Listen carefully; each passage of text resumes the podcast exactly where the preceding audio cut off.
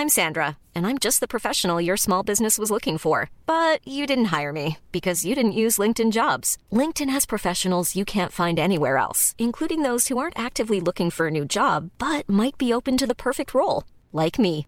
In a given month, over 70% of LinkedIn users don't visit other leading job sites. So if you're not looking on LinkedIn, you'll miss out on great candidates like Sandra. Start hiring professionals like a professional. Post your free job on linkedin.com/people today.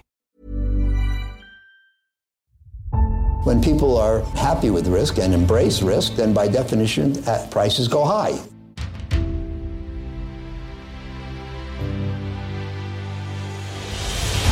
When the cycle turns down, they generally sell at prices that are far too low.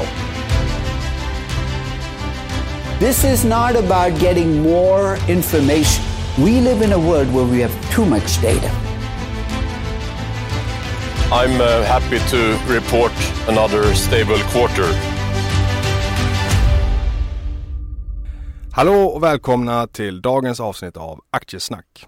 Idag ska vi få lite spaningar från mig. Peter ska snacka social mediemarknad och även resonera lite kring buybacks och eh, utdelningar. Och sen ska jag även prata om Awardeds Q1-rapport, läget för aktien just nu och mina tankar om det. Men eh, hur är läget med dig idag Peter? Det är mycket bra. Jag har haft en, eh, en bra helg, rullat på på kalkyl. Eh, ja, det, det är goda tider, mindre goda tider på börsen kanske. Men en eh, mer relevant frågeställning det är hur du mår Magnus, du har haft svensexa. Ja, ah, det var brutalt. jag, kan, jag kan avslöja att Magnus är väldigt sliten idag. Ja, det är en vecka senare är jag fortfarande lite småkrasslig. Jävla Pragvirus jag fick där nere. Men eh, det var jävligt kul i alla fall. Det är priset man får betala. Ja, det är ju det. Jag är för gammal för det här. Men eh, svensexan var över förväntan eller inline eller? Nej, den var över förväntan. Det Ja. var, eh, fan Prag är jävligt nice stad alltså. Jävligt fint. Och det var jävligt kul. Och du visste inte på förhand att det var Prag som var destinationen va? Exakt, det visste jag inte. Så det var så här, ta med dig pass, badbrallor och så ska vi någonstans liksom. Exakt. Ja. Och sen när jag såg att det var Prag så hoppade mitt hjärta till lite av glädje. ja jag köper det. Nej men skoj. Ja, men det var jäkligt kul. Och eh, på tal om någonting annat som är lite aktuellt så pratade vi för några veckor sedan om det här med eh, aktier och eh, nyemissionsrisk och hur farligt det kan vara att ha de bolagen i en marknad som är nu. Mm. Och vi fick ju också ett jävligt bra exempel på det när Nila kom med sin emission för ungefär en vecka sedan. Det är ju det här hypade batteribolaget som noterades till 67 kronor. Nu stod aktien i 4 kronor och de gör en emission på 1 krona. Så det blir en vansinnig utspädningseffekt om man kollar jämfört med vad det hade kunnat vara på IPO-kursens nivå. Och jag kollar faktiskt på hur många aktier de tänker trycka och då ska de trycka 273 miljoner nya. Och idag finns det 45 miljoner. Och jag misstänker att det här bolaget inte är lönsamt. Det är de definitivt inte. Så att de måste ju ta in kapital också för Exakt. att överleva. Så de har inte så mycket till val. Så det är ju det, det gäller ju att kolla på de bolagen som, man kan ju se rätt tydligt vilka som måste göra det och inte ens är nära lönsamhet. Och Nila är ju ett sånt exempel, de kan inte skala ner på lite personal och så vidare och sen bli lönsamma utan de kan inte bli lönsamma just nu. De behöver liksom den här startsträckan, måste göra en ny emission och då är det värt att tänka på att det kan ju bli riktiga brutala emissioner. Som det här är ju verkligen en brutal emission. Om du får 273 miljoner nya aktier, har 45 miljoner idag. Bara utspädningen där är ju brutal och sen så som lök på laxen så kommer ju kursen gå ner också mot en krona. Så att akta er för det. En annan grej vi pratade om för några veckor sedan var ju det här med Norge och hur insiderinformation där läcker som ett trasigt durkslag. Och vi tog ju upp Marcel som ett exempel. Mm. Och Marcel fick ju ett bud på sig med 100% premie. Och det intressanta var inte själva budet i sig utan det intressanta var att någon tog tre dagar innan det här budet kom och köpte 5% av hela bolaget. Jag vet inte vem det var men jag kan ju ge mig tusan på att de hade lite information som inte resten av marknaden hade. De var i de där exit-sofforna. Ja, man, alltså man var ju lite naiv när man såg den serien och var, var ung och dum och tänkte att det är inte så men det verkar ju fan vara så i Norge. Mm. Ju, Ska dock tilläggas att det där har ju hänt eh, många gånger i Sverige också. Det har det. Men jag tycker att man ser ändå, det, det är ett mönster som går igång så många, går igen så många gånger i Norge. Mm. Alltså det, det är inför rapport och aktien går ner så blir det en dålig rapport. Det är liksom budpremie, någon stor transaktion precis innan. Det, det är för ofta det är de här jäkla Norge-historierna liksom. Ja, och ofta så är det ju så att det är ganska många aktörer inblandade i en sån transaktion också. Och det är väldigt svårt att sätta dit någon, att få bevis på att de faktiskt har använt insiderinfo på ett felaktigt sätt. Exakt. Så det sagt så incitamentet, eller vad ska man säga, risk-reward för att använda insiderinfon är väl ändå liksom helt okej okay, får man ändå påstå. Ja men tyvärr är det ju det och det är ju det man behöver i princip ett skriftligt bevis på att någon vet något. Mm. Och om man liksom är, är, verksam i finansbranschen och skriver ett sms med insiderinformation då är man ju bara korkad. Det gör ju inte folk. Alltså det har blivit en liten klassiker i Sverige det här att man skojar bort det lite och säger att det var på magkänsla eller eh, något i den stilen. Ja. Så det har blivit lite på finans-Twitter att så fort det händer någonting liknande så är det någon som skriver att ja men det var ju magkänsla. Och man verkar ha jävligt bra magkänsla i Norge och på Malta när det är gamingbolag. Exakt. Men eh, vi ska göra veckans sågning också och eh, den går till eh, Cathy Wood som driver eh, den här eh, ARK Invest ETFen som är ner 70% sen toppen. Given sågning. Ja, för hon har nu sagt att ARK Invest must share deras forskning som tyder på att AI inom 6 12 år kommer höja BNP-tillväxten årligen från 3 till 5% till 30 till 50% Och när jag läste det här så trodde jag att det var någon som hade så skämtat och gjort liksom så, åh kolla hon har tappat det helt. Någon meme eller någonting liksom redigerat. Men det är hon som har skrivit det på riktigt. Ja alltså det, det är verkligen helt sjukt. Alltså de senaste 60 åren så har vi haft eh, revolution med, vi har börjat med, med internet, industrirobotar och så vidare. Och rekordet under den perioden på BNP är att det har växt 6,4% 1984. Och nu pratar hon om 50% Ja det, det, är såklart helt orimligt att hela ekonomin skulle växa med 50% på ett år. För det blir ju det, det kan ju bli att man kan effektivisera och så. Men säg att exempelvis när man gjorde industrirobotar då tog ju de någon annan arbetares plats. Så att det blir ju ofta en effekt att det blir mer effektivt och det blir en viss tillväxt. Men det läggs ju inte på varandra som i en sorts pyramid liksom. Och dessutom så är det massa yrken som AI inte kan effektivisera. Du kan ju inte gå till en frisörsalong och så är det en AI-robot som, som klipper dig om sex år. Det kommer inte ske.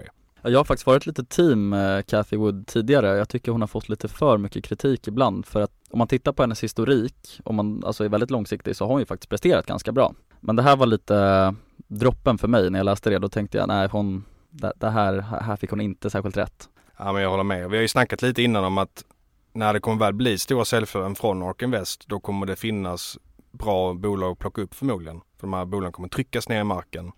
Och det gäller ju fortfarande. Och kör vi med sådana här uttalanden så antar jag att den dagen kommer komma förr än senare. Ja men det kändes lite så desperate move, ett, ett rop på hjälp på något sätt. För nu, alltså det har ju också varit mycket utflöden i ARK. ARK Innovation är väl ner, jag vet inte, 70% eller någonting från toppen. Ja. Och tittar man på den biten så förstår man ju hennes incitament att hon ska liksom försöka håsa upp det här och vara jätteoptimist som hon har varit flera gånger tidigare.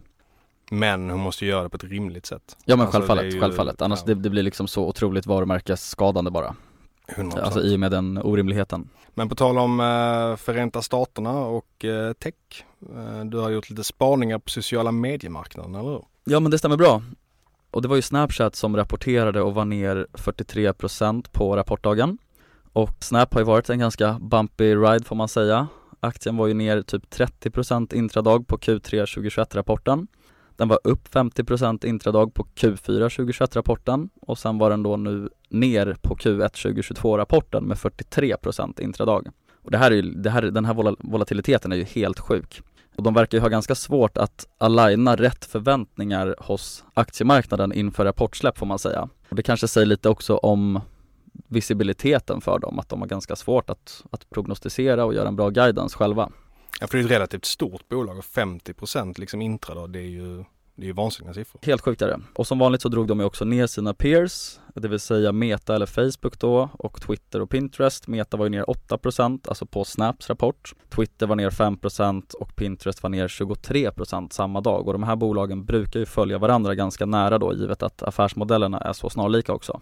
Och det jag tycker är lite intressant är att de här bolagen har ju inte tidigare utsatts för någon stor svängning i konjunkturen de var ju väldigt små, eller så fanns de inte alls under finanskrisen. Pinterest grundades ju 2010 och Snapchat 2011. Pandemin som bröt ut under 2020 ökade egentligen bara konsumenternas digitala närvaro så det gynnade ju bara de här bolagen så att man kan inte argumentera för att det var någon form av så här konjunktursväng som de fick Nej exakt, igenom. för det har jag sett vissa som hävdat att oj kolla vad bra um, Alphabet och Facebook klarar sig under pandemin när alla andra bolag gick på knäna. Men det är ju för att man flyttar ju marknadsföringen från det fysiska till det digitala för att ingen var ju ute i det fysiska. Ja exakt så, exakt så, så det är väldigt rimligt att de gynnades på grund av pandemin såklart. Men det här blir ju lite första testet för digital ads och social, social media i termer av hur eh, konjunkturkänsliga de är. Och det känns ju som att många vill hävda att de är väldigt konjunkturkänsliga. Men jag tycker det känns lite som att de bara tittar på aktiekursen. För det syns ju på bolagens guidance inför Q2 eller för helåret 2022 att tillväxten har saktat ner såklart men samtidigt så växer de ju på ganska fint allihopa och eh, då har vi också de här iOS 14 förändringarna att ta hänsyn till och de har ju påverkat framförallt Meta. Så jag tycker väl att det är lite överdrivet egentligen att hävda att de är så extremt konjunkturkänsliga som många vill hävda nu. Snapchats guidance var ju till exempel mellan 20-25% tillväxt för Q2 så att de växer ju fortfarande väldigt, väldigt snabbt. Och då ska det också ställas i relation till tuffa jämförbara siffror från förra året. Eh, Då var det fortfarande mycket lockdowns. Så att mot väldigt tuffa komps så växer de ju ändå, eller prognostiserar att växa 20-25% även i Q2. Trots att då konjunkturen verkligen har vikt nu. Marknadsföringsbolag som de egentligen är, de kan ju ofta få det tufft under en lågkonjunktur för att det är inte det man prioriterar. Man måste liksom ha igång sin redovisning och så vidare men du måste inte ha igång marknadsföringen. Mm. Men det är ju samtidigt som jag var inne på innan ett skift hela tiden från det fysiska till det digitala och vill man då verkligen kunna få bang för sin back och mäta hur det går i sina marknadsföringskampanjer då är ju digitalt ett lättare sätt för då kan du tracka ofta och se hur det går och vilken ROI du får på dina investeringar medan har du bara en billboard på stan då vet du egentligen inte vad det ger. Precis, sen har ju Apple satt lite käppar i hjulet för det där. Alltså med de här förändringarna i DFA. Men innan pandemin så växte ju Snapchat eh, topline med typ 40 procent. Så att det är ju inte sån stor diff och då var ju bolaget också mycket mindre. Så jag vill ändå hävda att den här, den här taken på att de ska vara så himla konjunkturkänsliga, den tycker jag ändå är lite snedvriden och jag tar väl en lite contrarian view där helt enkelt. Men historiskt som du säger så har ju marknadsföring varit väldigt cykliskt. Men det man bör titta på för de här bolagen, det som du var inne på då, det är att digital marknadsföring bara var ungefär 13% av total adspend i USA runt 2008 och idag så står det för typ 65% så att de har ju liksom en extrem strukturell tillväxt. Och 2025 så förväntas digital ads utgöra 75% av hela adsmarknaden i USA.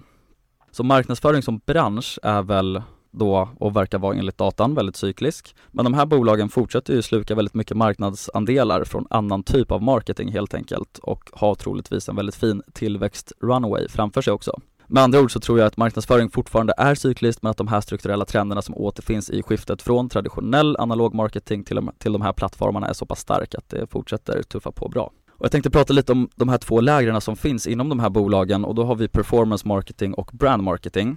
Och vad är, vad är skillnaden mellan de olika?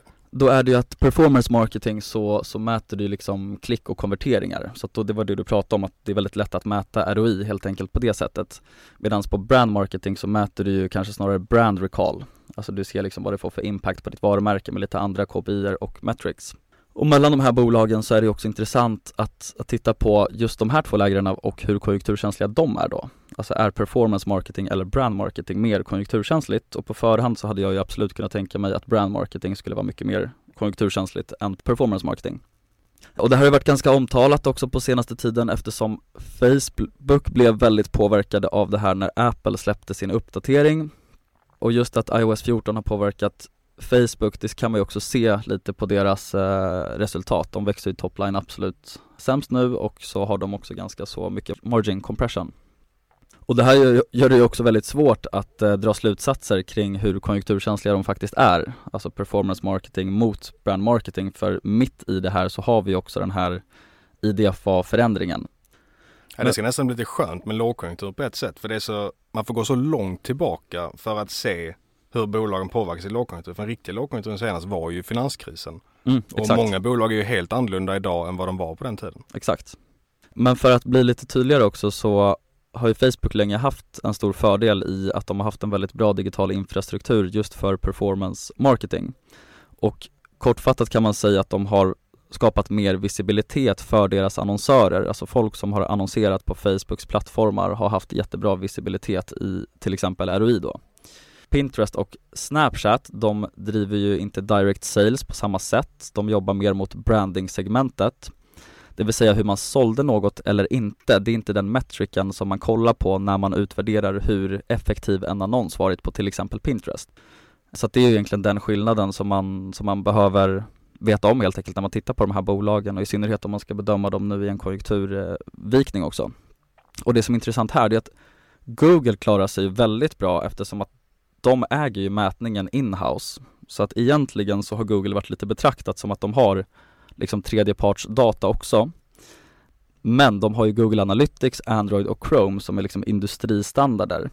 Och det är ju via deras dotterbolag, så deras tredjepartsdata blir ju egentligen inhouse och, och förstahandsdata.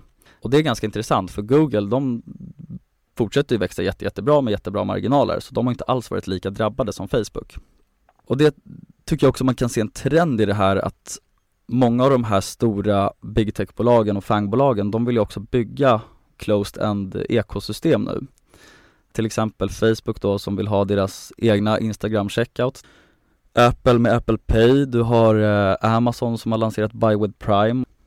Många vill ju kunna driva transaktionen på sin egen plattform för att just kunna då använda sig av performance marketing, vilket annonsörerna uppenbarligen tycker om mer. Och inte vara i händerna på någon annan då, som Facebook var med Apple till exempel. Precis så. Så för att wrap upp det här då så kan man ju säga att Facebook har ju tappat x procent av sin visibilitet till deras annonsörer, vilket då har förstört deras USP, deras sell pitch, skulle man kunna hävda. Och sen så lär vi också få se en fortsatt trend i att de här stora bolagen försöker driva mer och mer trafik inhouse och för att vara transparent med det också så Amazon Ads växte med 25% i kvartalet så att de som har klarat sig absolut bäst det är ju Google Services eller de redovisar det som Google Services men i det benet som de redovisar det ingår ads. Ja många tänker inte alltid på det. Google är ju självklart. Man tänker att de har ju en jättestor sökmarknad men Amazon inne, när du är på Amazon och söker efter produkter där. Jag till exempel gör ju det istället för att googla om jag behöver köpa något så att det är verkligen en eh, en stor marknad som förmodligen kommer växa för dem. Ja exakt och, och, det finns mycket statistik också på att Amazon, alltså inom produkter, har blivit, jag tror att till och med att det är vanligare att söka direkt på Amazon idag i USA än att du går via Google. Så att de, eh, de blir någon form av eh, sökmotorkonkurrent till Google, vilket är lite spännande, vilket jag också har skrivit om ganska mycket också på Twitter genom åren. Och Amazon är ju de som växer snabbast inom ads och jag tror att de har väl 14% market share tror jag på, på liksom inom digital ads i USA, vilket är väldigt, väldigt mycket. För att då mäta konjunkturkänsligheten på det här så tycker jag att då bör man ju titta på hur snabbt till exempel Google och Amazon och de andra för den delen växer relativt hur snabbt de brukar växa. Och då är ju då Google Ads och Amazon Ads de som har stått emot det här allra, allra bäst. Snyggt och sen eh, hade du lite tankar om buybacks och utdelning också. Ja precis, jag tycker det har blivit väldigt spännande nu. Dels har ju mycket buybacks kommit igång när aktiekurserna är eh, väldigt nedtryckta. Och sen har man just varit lite Buffett-nörd i och med att man var i Omaha också och då har också just utdelning och buybacks varit ett ganska hot topic. Men enligt Asvat Damodaran så växte ju utdelning fram som en effekt av att aktiemarknaden under 1800-talet ännu var ganska ny jämfört med den redan populära räntemarknaden. Och utdelningen då användes ju främst som ett lockbete för att få folk intresserade överhuvudtaget. För folk var ju vana att få den här kupongen som du får från ett räntepapper. Det vill säga då lånar du ut pengar till en förutbestämd ränta och så får du ju din ränteutbetalning på dag X liksom. Och litar man inte 100% på aktien då är det väldigt viktigt att får den här utdelningen förmodligen. För då vet man ju att du kommer få något värde av det här. Idag så bryr sig inte folk om det på samma sätt. Framförallt när du är på marknader som USA och Sverige. För då vet man att vad din aktie är värd och du har varit med om det i hundra år. Så därför så är det ingen fara egentligen på det sättet. Exakt så. Eh, men problemet idag, om man säger då ungefär 150 eller 200 år senare, det är att bolag och investerare har blivit så pass fokuserade på den här kupongen eller utdelningen att det ibland tenderar då att förblinda management. Och det här leder ju ofta till att management som alltså inte har kanske så mycket kunskap om just kapitaleffektivisering eller kapitalallokering ibland tycks göra nästan vad som helst för att höja och behålla sin utdelning snarare än att prioritera det som kanske är bäst för aktieägarna och bolaget. Och det här var ju faktiskt en hållhake för mig när jag investerade i Vertiseit. Eh, innan deras kapitalmarknadsdag som de hade i höstas så, så hade de eh, ett utdelningsmål vilket jag tyckte var irrationellt och då är det någonting som skaver när det kommer till management så brukar jag liksom inte få conviction för caset i sin helhet. Men nu har de i alla fall tagit beslutet att slopa det och det tycker jag är bra helt enkelt för att de kan ju förränta kapitalet bättre i verksamheten än att bara ge ut det till, till aktieägarna. Det handlar väl lite om mognadsgraden på bolaget. Är du ett Nordea så är det klart att då kan inte de göra så jättemycket investeringar som har bra ROI. Men är du ett Vertiset så är de mycket mindre, de har mycket större utrymme att växa och då kanske man ska ha pengarna i verksamheten istället. Mm, precis, och ett annat case var ju när H&M lånade pengar för några år sedan för att bibehålla utdelningen. När dessutom bolaget hade väldigt uppenbara behov av att använda kapitalet istället för att dela ut det. Och det kan man inte hävda är någon jättebra kapitalallokering. Men hur som helst så finns det en väldigt bra presentation med Pat Dorsey när han pratar om vikten av att management är duktiga kapitalallokerare och om varför just utdelningar då, eller buybacks som man gillar då mer på andra sidan Atlanten kan vara problematiskt om management inte använder det här korrekt. Precis som i det fallet som, som H&M då. Men i teorin så är det ju det som aktieägare egentligen vill ha. Alltså man vill ju äga en tillgång som genererar pengar helt enkelt, alltså som, som spottar ut pengar till dig som aktieägare. Och det är de framtida kassaflödena då som du äger eller som du som ägare kan plocka ut ur ett företag som avgör intrinsic value när man värderar ett bolag också. Och nyckelorden tycker jag blir lite kan och om. Och om man börjar med kan, det som avgör om ett bolag kan dela ut pengar är ju huruvida de genererar free cashflow eller inte. Alltså pengar som är över efter alla kostnader skulle man kort och gott kunna säga. Och det som sen avgör om ett bolag borde dela ut vinsten till aktieägarna är ju deras interna investeringsmöjligheter. Och det här ska ju en bra ledning kunna avgöra helt enkelt. Och betyder det här att bolagen som delar ut pengar har givit upp ambitionerna om en ljus framtid? Nej, det skulle jag inte vilja hävda för, för alla bolag eh, har inte så mycket investeringsmöjligheter. Och jag tycker att ett ganska intressant, en intressant case study det är ju också om man tittar på till exempel Amazon mot Apple. Amazon har ju under lång tid bara återinvesterat allt i den egna verksamheten. De har inte delat ut och de har också haft mer behov av att investera pengar i den egna verksamheten och också mer investeringsmöjligheter vill jag hävda än Apple. Apple har ju länge suttit på en ganska så monopolliknande ställning där de inte haft så stora behov av återinvesteringar och det har egentligen gjort att de har återköpt väldigt, väldigt mycket aktier. Ja, medan Amazon har byggt väldigt mycket lagerhus och liknande och det, det drar ju väldigt mycket kapital att göra de grejerna. Exakt, och då, då måste man ju fråga sig här om man tycker att management är rationella i deras kapitalallokeringsstrategier. Och i Amazons fall då så opererar de ju i en industri som är väldigt beroende vill jag hävda av att vara marknadsledare och störst. Medan Apple å andra sidan då de har en monopolställning idag vilket gör att de, de har inte det behovet och de har heller inte, de är inte lika beroende av att vara störst. Och Apple har ju, då jag tror de har återköpt aktier för 350 miljarder dollar bara senaste fem åren. Det hade väl varit eh, typ eh, topp 50 största bolag i världen om man bara typ. de pengarna. Exakt. Och det är också lite spännande tycker jag att idag så är allt väldigt topline orienterat kan jag tycka.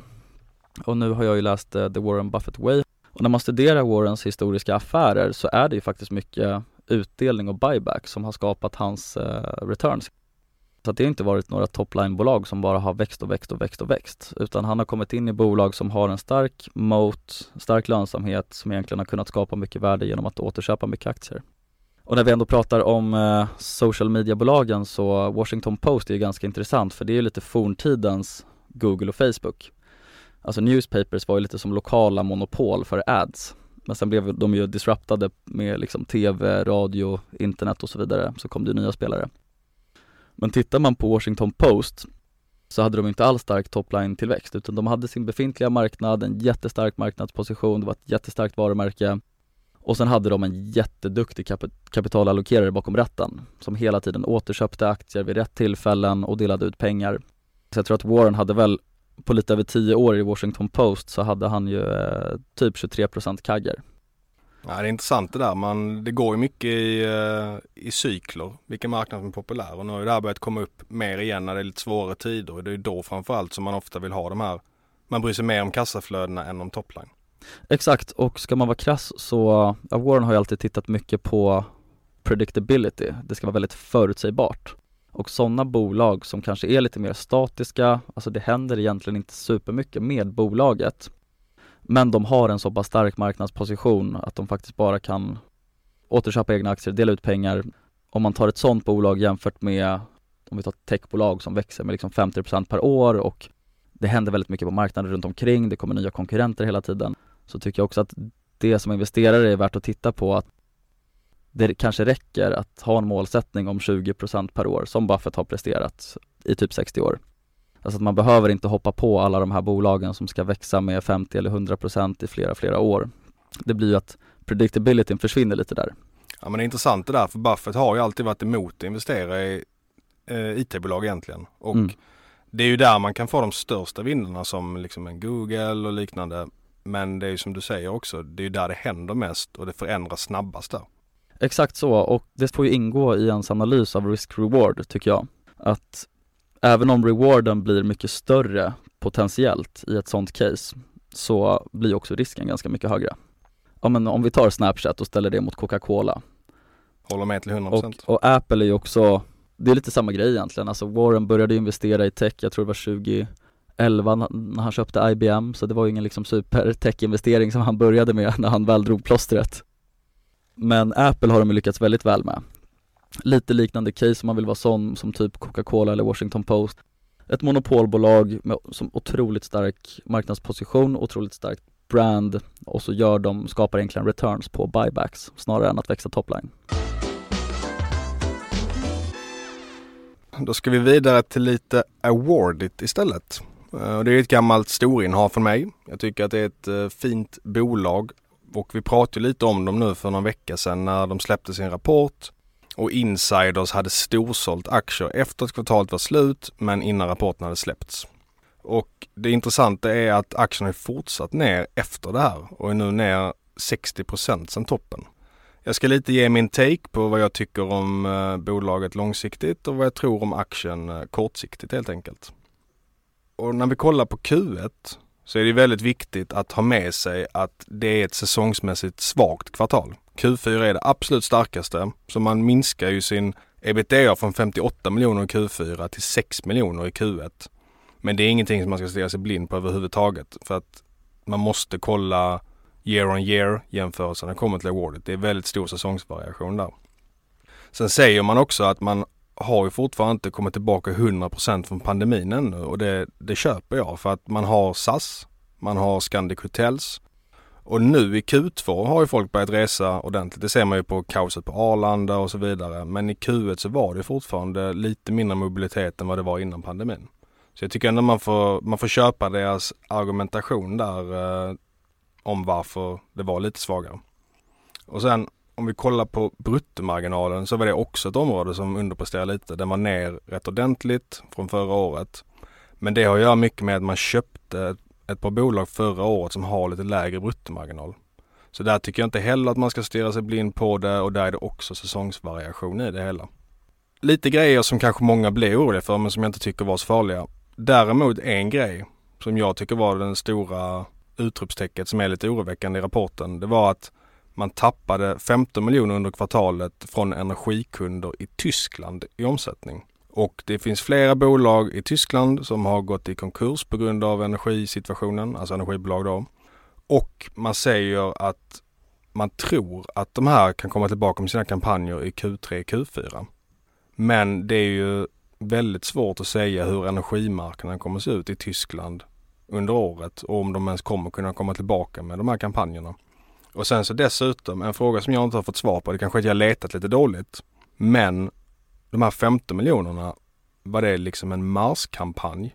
Eller var det Q1ans hela kampanj? Är det säsongseffekt där så att det kanske är 30 miljoner i Q2 och det var 15 miljoner i Q1? Och jag har inte fått svar på den frågan riktigt och med tanke på att man inte vet om de här intäkterna kommer tillbaka överhuvudtaget så är ju det en, det är en signifikant del av omsättningen som de siktar på ska bli en miljard i år. Har du frågat management om det? Jag har inte det. Jag, jag tänkte faktiskt uh, göra det men hade inte riktigt tid. Men det är ju en sån grej som... Svensexa? Vad så? för bakis. Ja. Nej men det är en sån grej som är bra att fråga management. För där uh, är det ju ofta bra med lite förtydligande. Mm. Men ofta så ger de lite halvdåliga svar på det. Det brukar de säga, men det varierar från år till år och så vidare. Men det är en grej som jag tycker att man som investerare borde ta reda på om man ska investera i Warret just nu, då är det hur stor är den här effekten egentligen? För det, det kommer avgöra rätt mycket för året framöver. Jag tänker bara spontant att om de hade varit väldigt eh, säkra eller tyckt att det var hög sannolikhet att de här intäkterna skulle komma tillbaka så borde de ju faktiskt varit transparenta med det i rapporten. De skrev att eh, de kan komma tillbaka i Q3 Q4. Okej. Men lägg märke till orden kan komma tillbaka. Mm, mm, mm. Så det är liksom, man vet inte, men man hoppas. Det fanns ju en anledning till att de inte gjorde de här kampanjerna i Q1 och det är ju för att det är jäkligt svårt för energibolagen i Tyskland just nu, i hela Europa. Så att kommer det förändras? Tveksamt. Mm. Sen hade man även två lite mindre grejer. Man hade ett eh, prissättningsfel i Q1 som gjorde att eh, ebitda blev en och en halv miljon mindre. Någon migrering av en teknisk plattform. Lite komplicerat men det kommer även spilla över med en halv miljon i Q2. Sen hade man även att man eh, gjorde en lagerflytt som kostade 3 miljoner under kvartalet. Där räknar jag med att det även kommer 3 miljoner under Q2. Och sen slutligen så håller man på att migrera en teknisk plattform. Och det säger man, dels drar det kostnader såklart. Och sen kommer även omsättningen gå ner lite två till tre månader efter den här migreringen är klar. Så att om man kollar på de här fyra punkterna egentligen som var lite sämre, som jag tar upp nu. Alla de spiller ju över på Q2 lite. Så att därför är min take just nu att det kan mycket väl bli en svag Q2 också. Vi är på en marknad 2022 där det blir skoningslös jäkla slakt av aktier som underpresterar. Om man skulle göra det i Q2 efter ett dåligt Q1, vad kommer hända med aktien då? Och om det blir en bra rapport så brukar aktierna gå upp några procent nu för tiden. Så min take är lite som jag personligen resonerar. Sen får man göra hur man vill. För jag tycker att det är ett långsiktigt intressant case. Värderingen är på ganska attraktiv nivå nu. Men jag kommer vänta in Q2. Se, är den stabil? Var den liksom en liten blipp i, eh, i den uppåtgående trenden Q1? Eller är det lite skakigare nu? Och de har ju också gått in på den tyska marknaden förra året. De har bytt VD. Det är svaga konjunkturtider så att det är ändå en del orosmoln där ute och jag tycker att man som investerare, man behöver inte som Warren Buffett säger svinga på alla bollar utan man kan låta det spela ut sig och sen kliva in när läget finns där. Precis, hellre köpa med lite mer säkerhet i hypotesen så kanske man missar 30-40% Exakt och det är alltid svårt att veta hur aktiemarknaden går. Det kanske till och med blir så att året fortsätter ner 20% sen kommer rapporten, den är bra och så går aktien upp 10% så kan du ändå köpa billigare. Och när det nu ligger en dålig kvartalsrapport i ryggen, många har tappat förtroendet för bolaget. Det är klart det kan bli en studs nu såklart. Men vad liksom talar egentligen för att det kommer bli två fina börsmånader framöver för awardet? Inte jättemycket i min bok om man ska vara helt ärlig. Men till exempel den här lagerflytten, har det att göra också med eh, makromiljön eller? Nej, det har att göra med ett förvärv de gjorde. Okej. Så ska de eh, effektivisera det så att säga. Jag tänkte bara när de tar så mycket one-offs på samma gång så, så är det nog värt att också fråga sig alltså, varför gör de det? Är det rationellt att de gör det och så vidare? Ja men jag, jag håller med och det är lite de här eh, frågetecknen som behöver rätas ut. Mm, Om man mm. liksom Om man ser att det kommer massa nya one-offs i, i Q2 då kan man fråga sig är det verkligen one-offs? Mm, ja men lite och, så det, ja. och det är lite det vi är inne på med tiden behöver spela ut lite för att man ska kunna se om det faktiskt är det. Ja. Sen är det värt att ha med sig, jag ska säga att man bör inte kolla på PE på awardet som har blivit väldigt högt för man har mycket avskrivningar från sina förvärv. Så att ebita är det man borde kolla på och där ligger värderingen på ungefär 12 på innevarande år enligt eh, ABG som följer bolaget. Men som sagt, det är ganska stor osäkerhet i de siffrorna. Ha- Hakar man på sin gamla trend där man har växt 20-30 procent stabilt och ännu mer på lönsamheten. Då är det ju en väldigt, väldigt fin investering härifrån. Men frågan är, kommer det bli det? Så är det ju alltid den eh, paradoxen att när det är väldigt mycket osäkerhet så tenderar ju det att bli fel prissättningar på nedsidan. Så då kanske man vill nyttja den med liksom. Exakt, kunna komma in ännu Mm. billigare. När det är som mest osäkert. Då, då man gör allt grävjobb så, Ja. så kliver man in som contrarian och är stor vinnare. Ja men exakt och det är ju många, många aktier som nu har gått ner sina 80 procent senaste året och det gäller ju att tänka på risken och tar man då och kliver av när någon sån här grej sker och kliver in när det börjat vända fundamentalt. Man behöver inte kolla på aktiekursen för att den kan ju pinga upp och ner 20-30 procent och det händer ingenting fundamentalt. Men att man börjar få den fundamentala utvecklingen i ryggen igen och att det går bra. Mm. Det tycker jag är en viktig riskminimeringsfaktor som man ofta borde ha med sig men som man inte alltid har. Håller med. Så det var min take på Awardit. Fint bolag, långsiktigt ser intressant ut. Kortsiktigt så kommer jag avvakta. Men eh, det var allt för oss idag i eh, Aktiesnack. Eh, vi får gå hem och kurera oss lite grann.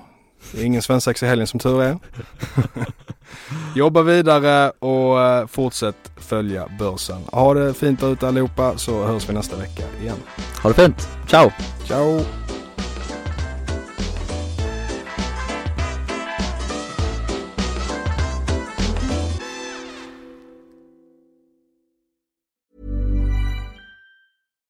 When you make decisions for your company, you look for the no-brainers. And if you have a lot of mailing to do, stamps.com is the ultimate no-brainer. It streamlines your processes to make your business more efficient, which makes you less busy. Mail checks, invoices, legal documents, and everything you need to keep your business running with stamps.com. Seamlessly connect with every major marketplace and shopping cart Schedule package pickups and see your cheapest and fastest shipping options from different carriers. With rates up to 89% off USPS and UPS rates. And with the Stamps.com mobile app, you can take care of mailing and shipping wherever you are. Make the same no-brainer decision as over 1 million other businesses with Stamps.com. Sign up with Code PROGRAM for a four-week trial, plus free postage and a free digital scale. No long-term commitments or contracts.